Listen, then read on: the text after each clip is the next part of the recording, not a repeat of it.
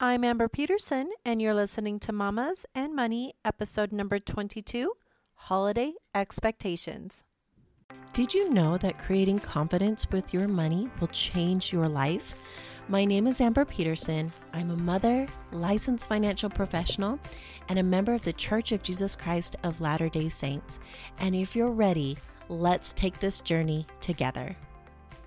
I have some exciting news for all of my listeners here. Starting in January, I will actually be hosting a weekly show on the Win Win Women Network. I'm really excited. So if you ever want to see not only me on film, but also some of the things that I'm going to teach instead of just listening here on the podcast, definitely come and join us. You'll be able to see those not only live, but then you'll be able to see all those shows for free on the Win Win Women Network, and you'll be able to go re-listen to any episode to get what you need to create confidence with your money. Come join us. I would love to see each of you. We're planning on doing these Friday afternoons, and I will give you more details to come.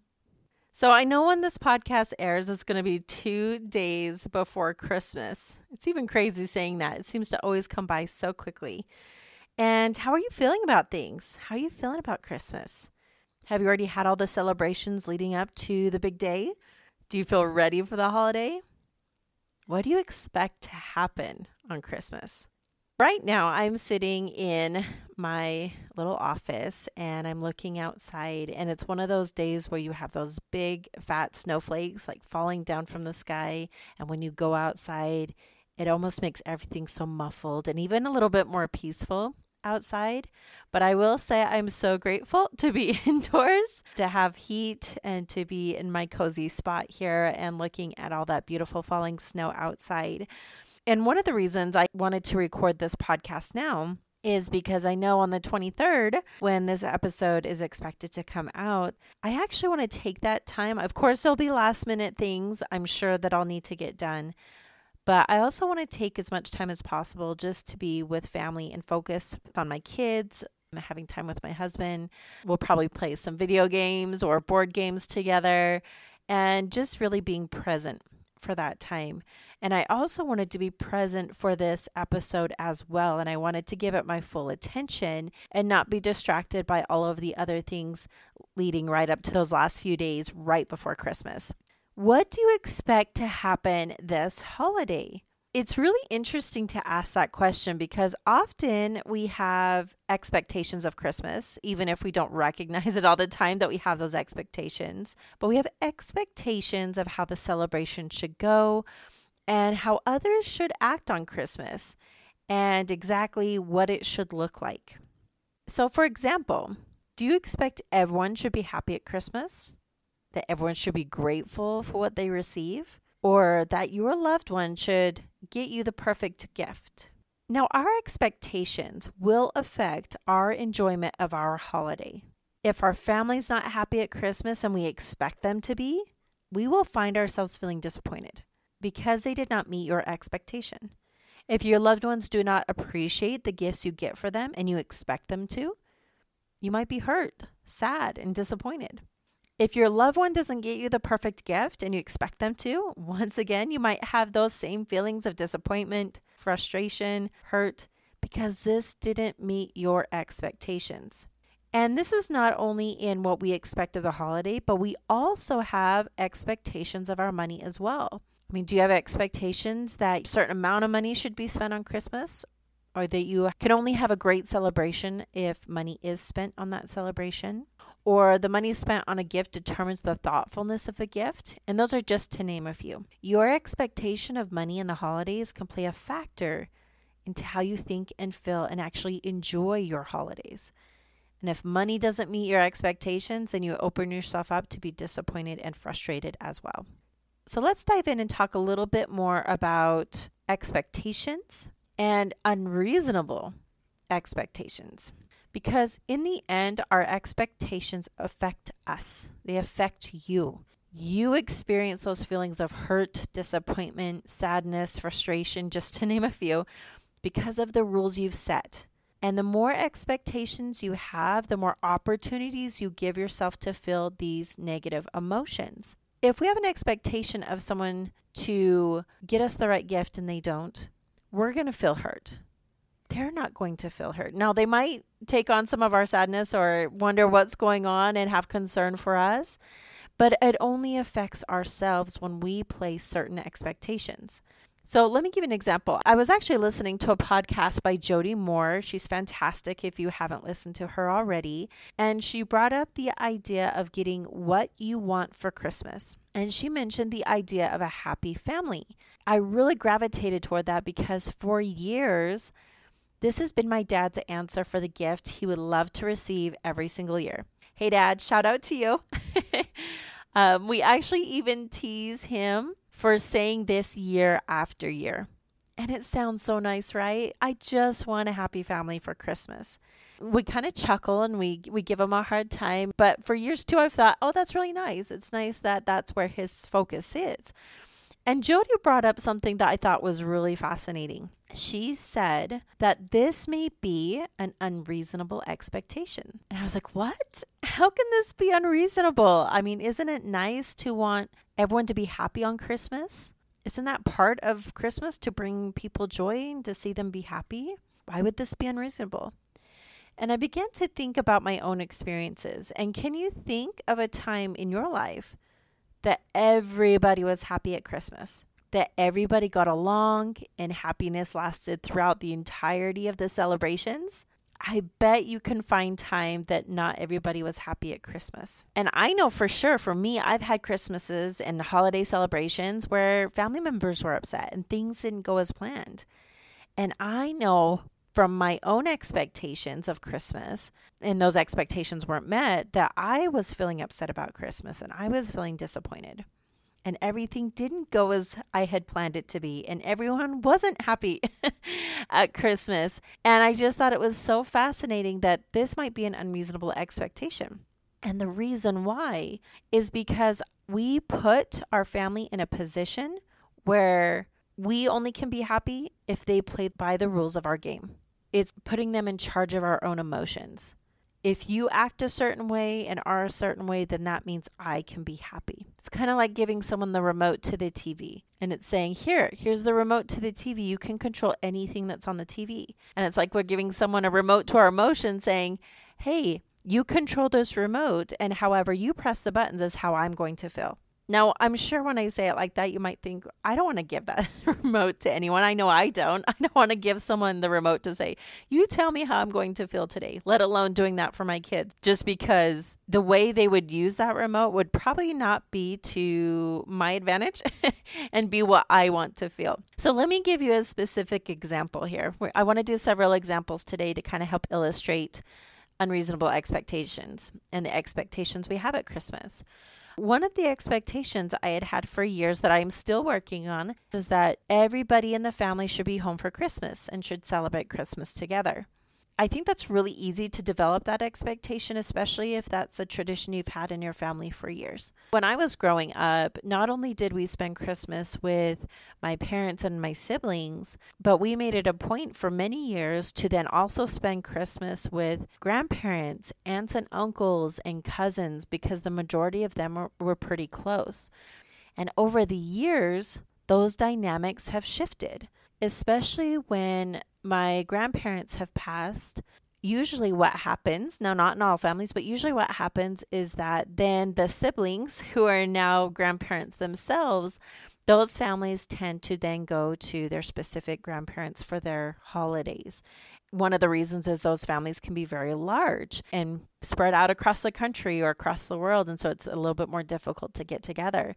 So if those expectations and those traditions change, then we have to change kind of right along with them. Or if we don't want that to change and we still have that expectation, then we might experience those negative emotions. So for me, as the families started to do their own traditions, and as we as a family decided to do our own traditions, we had to adapt our expectations of Christmas that maybe we won't get to spend as much time together with family. But I remember one particular year, we just had two little kids at the time. We were living out of state from the majority of my family, and I had come home a week or so before Christmas, I think it was, before my husband. I was able to spend some time with family, and I expected that he would also fly down to Utah as well and be able to be there for all of the festivities. Well, what turns out is that he needed to work up until the day before Christmas Eve. He had already had a flight and was ready to come down. He was going to be there for Christmas Eve. We were going to have our celebrations and meet all my expectations, right? I can laugh about it now. Back then, I couldn't laugh about it. But what had happened is his flight was canceled due to weather up there in the Portland, Washington area. And nothing was flying out. It just wasn't going to happen. And I was facing this reality that he may not be home for Christmas. And it was challenging my expectation that everyone should be home for Christmas. And that was really difficult for me because then I started to question if I would have a great holiday, if it would be memorable, if it would be something everyone could enjoy, if we'd be sad because he wouldn't be there and would it ruin the holiday. I had all of these different emotions thinking about what if he doesn't make it home for Christmas. It was so fascinating to look. Well, it's fascinating now to go back and look at it. I think at the time it felt really heavy because of what I was thinking and feeling. But it's fascinating that I then delved into all of those negative emotions because of my expectation of what may or may not happen. What happened actually, to kind of conclude that story, was my husband was able to drive up to Seattle, which was a 3 to 4 hour drive from where he was. And he was able to catch a flight out of Seattle and he made it home very late on Christmas Eve, which I was so grateful for. Not only to me, more of my expectation of the holiday, but that he arrived safe and that, you know, he could be here with the families. But it's really interesting to then look back and say, did that expectation of what I had played into that holiday? And if he hadn't been there, I could have let that affect my holiday because my expectation wasn't met. Another one that I think can be common, especially if you have kids, is we as moms tend to be the ones more often than not. Now, dads are great too, and they can do this as well. But at least from my experience, moms tend to be the ones that put together Christmas, especially getting gifts for the kids.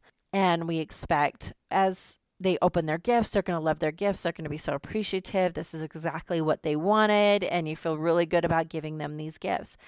Have you ever had a time where your kids didn't like the gift that they got or were disappointed or maybe looked at it for a second, maybe less than a second, and then tossed it aside, moved on to something else? I remember when my kids were a little bit younger, not tons younger, but a little bit younger. And they'd gotten to the point with the holidays where they would just want to see everything that was in their gifts. Like they wanted to open all their presents all at once. This was a little different from when they were really young. When they were really young, they would open one gift and they just wanted to open it and sit and play with it. And they didn't even care if they had other boxes to open. They just were so excited they had that one ball or that one gift to play with. And they would just play with it for a long time. And I remember it would take a good majority of the day to open their gifts, which was so fun. But it was a change as they grew up because they kind of caught on to how Christmas morning worked and they wanted to just open everything all at once. I would have this expectation though that they'd want to just open up their gift, that they'd be so excited about it. They just want to play with it and be with it. No, instead what would happen is they would open one gift, they'd push it to the side, open up another one. And even sometimes some of those gifts they didn't really appreciate all that much, according to my standard. At that point, I would feel really hurt and upset that they didn't like or didn't show and appreciate the gift the way I wanted to see it. They didn't express the way I had expected them to receive that gift. Because in my mind, I was thinking, oh, I spent all this time and energy getting this gift. I knew they were going to love it. I was so grateful I could find it and put it together and give it to them. And they opened it and tossed it aside. And I thought, no, that's not the way you're supposed to act. You're supposed to say, oh, thank you, Mom. This is amazing. I love this gift. It's what I've always wanted, right? Sometimes we can get that picture in our head and have this expectation that this is how they should act and this is how they should enjoy their gifts. So those are just a couple examples of maybe some of the expectations. Now, you may have seen this in your own life. They could be variations. We all have, kind of our own set expectations of what we want Christmas to look like.